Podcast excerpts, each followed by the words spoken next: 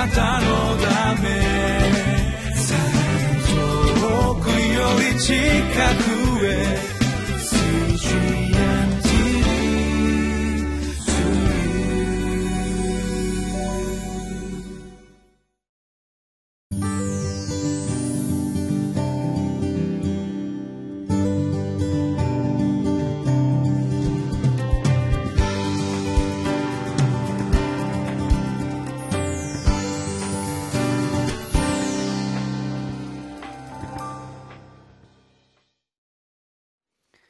んにちは。大阪は堺にあります。インマヌエル堺キリスト教会の牧師の津田聡樹と申します。6月3日の QT の時間です。以前こんなアメリカのジョークを聞いたことがあります。ある町で洪水が起きてそして町中水浸しになってしまい次からなおなお水が増し加わるということで人々は皆避難を始めます。ある男の人が水浸しになった家の軒先に立っていた時にボートがやってきます。そしてもうここから水で埋まってしまうから一緒に乗って逃げましょう。彼は言います。いえいえあなたたちに助けをいただかなくても大丈夫です。私には神様の助けがありますからどうぞ行ってください。水はどんどん増してきて彼は2階の窓から、えー、眺めていくと救命艇が大きな救命艇が近づいてきます。そろそろ埋まってしまうよ。急いで乗ってきなさい。急いで一緒に避難しましょう。彼は言います。大丈夫。神様が助けてくださるから。水はいよいよ増し彼は屋根の柱に屋根に登ってそして平足にしがみつきながら眺めていますとヘリコプターがやってきます。最後ですよ。残っている人これに捕まって一緒に避難しましょう。ヘリコプターに向かって彼は答えます。大丈夫。神様が助けてくださるから行ってください。しかしそのまま彼は水に飲まれて死んでしまったんだそうです。そして天国になぜかアメリカのジョークだと天国の門をペテロさんがしているらしいんです。そしてペテロさんに彼は文句を言います。私は神様に真実でそして神様の助けを待っていたのにどうして助けてくださらなかったんですか？ペテロはノートを調べながら言います。あああなたか。3回も神様は助けの手を述べてくださって最後にはヘリコプターまで出してくださるのにくださったのになぜそれにすがらなかったのかと言ったんだそうです。まあ、これはジョークですけれども神様の働きとか神様の助けという時に何かいつも超自然的な奇跡が起こるというように勘違いしているようなことはないでしょうかもちろん神様は生きておられるお方ですから今でも超自然的な助けをしてくださることはあります。けれども多くの場合目の前の状況に誠実に地道に取り組むということが求められているものです。今日のテーマは誠実で堅固な人が神の働きを成し遂げますということになっています。それでは今日の御言葉を読みましょう。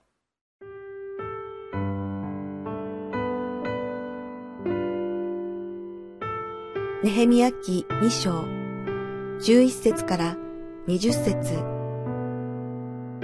こうして私はエルサレムにやってきて、そこに3日間とどまった。ある時、私は夜中に起きた。他に数人の者も一緒にいた。しかし、私の神が私の心を動かしてエルサレムのためにさせようとされることを私は誰にも告げなかった。また、私が乗った獣の他には、一頭の獣も連れて行かなかった。私は夜、谷の門を通って、竜の泉の方、糞の門のところに出て行き、エルサレムの城壁を調べると、それは崩され、その門は火で焼け尽きていた。さらに私は泉の門と王の池の方へ進んでいったが、私の乗っている獣の通れるところがなかった。そこで私は夜のうちに流れを登っていき、城壁を調べた。そしてまた引き返し、谷の門を通って戻ってきた。代表者たちは、私がどこへ行っていたか、また私が何をしていたか知らなかった。それに私は、それをユダヤ人にも、祭司たちにも、主だった人たちにも、代表者たちにも、その他工事をする者たちにも、まだ知らせていなかった。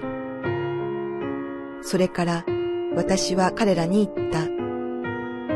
あなた方は私たちの当面している困難を見ている。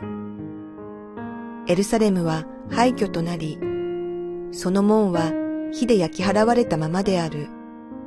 さあ、エルサレムの城壁を立て直し、もうこれ以上、そしりを受けないようにしよう。そして、私に恵みをくださった私の神の御手のことと、また、王が私に話した言葉を彼らに告げた。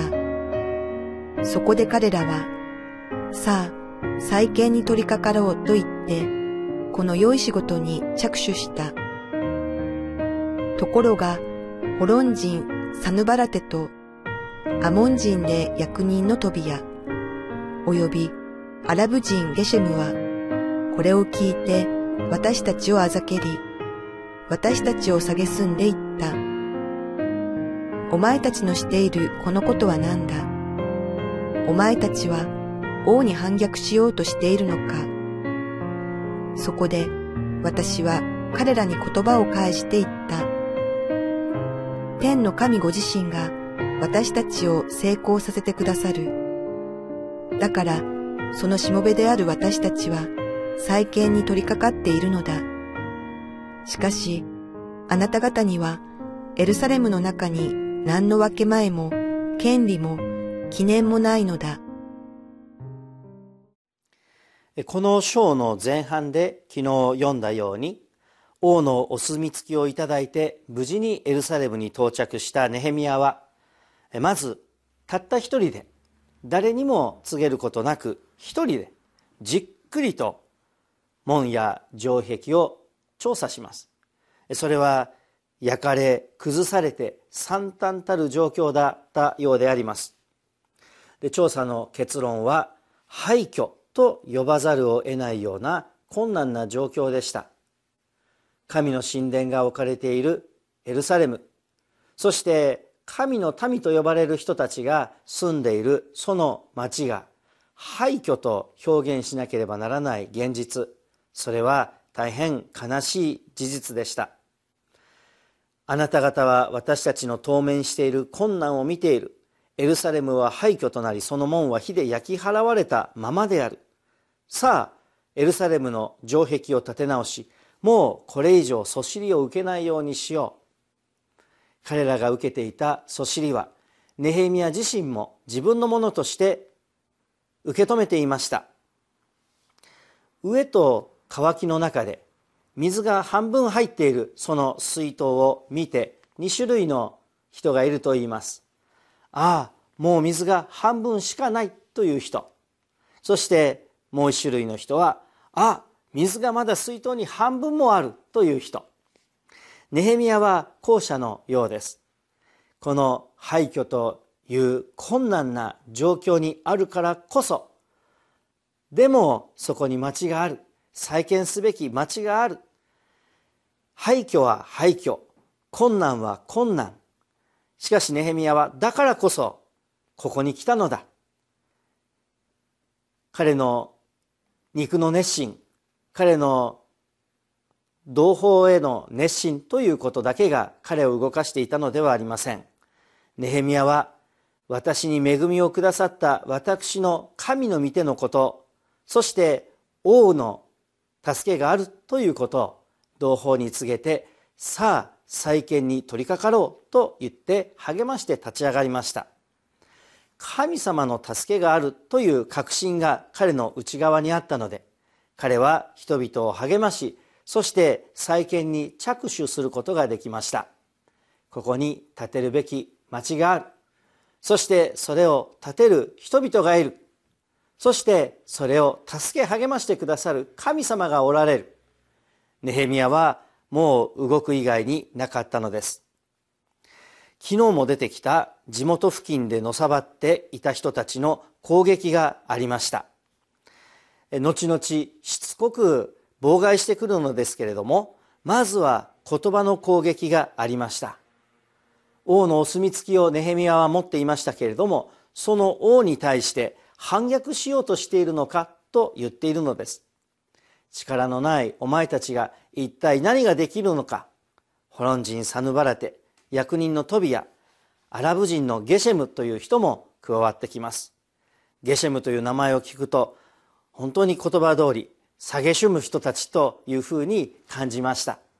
まあ、ダジャレはそれぐらいにしてそのような、え、攻撃があったのですけれどもネヘミヤが知っていたのはその王よりももっと上の権威による成功の宣言です。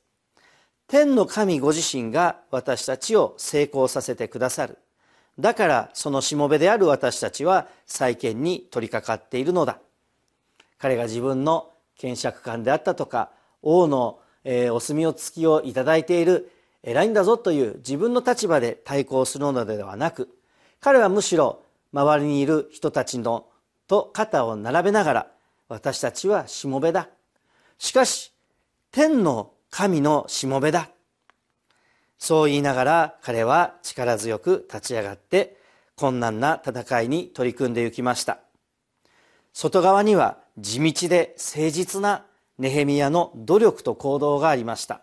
そして内側には気高い神への信頼がありました。こうしてネヘミヤは困難な仕事に堂々と取り組んでいくことができたのです。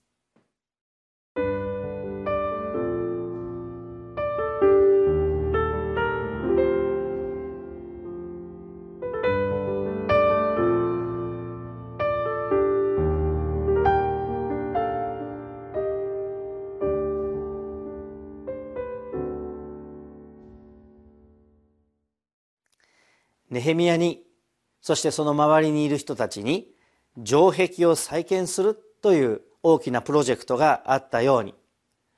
事の大小は別として私たち一人一人にも主から託された今日の務めがあると思います。そしてネヘミヤのように外側には誠実な働きそして内側には神様への揺るぎない信頼これをもって与えられている務めを果たしていきましょう。一言お祈りをいたします。天の神様私たちの目の前には私たちが今日生きるべき道のり今日果たすべき務めがあります。そしてしばしばそれは困難であったり自分の手には負えないようなものと感じられることもあるかもしれません。しかし神様がついていてくださりそして神様がさせてくださるのならば成功することができます。私たちは心にあなたへの信頼を持ってまた外にはやるべきことを地道にけれどもしっかりと誠実にしてゆくというその手の技を持ちながらあなたに信頼してその務めを果たしていきたいと思います。どうぞ一人一人に必要な助けを与えてください。信じて感謝して主イエス様のお名前によってお祈りいたします。アーメン。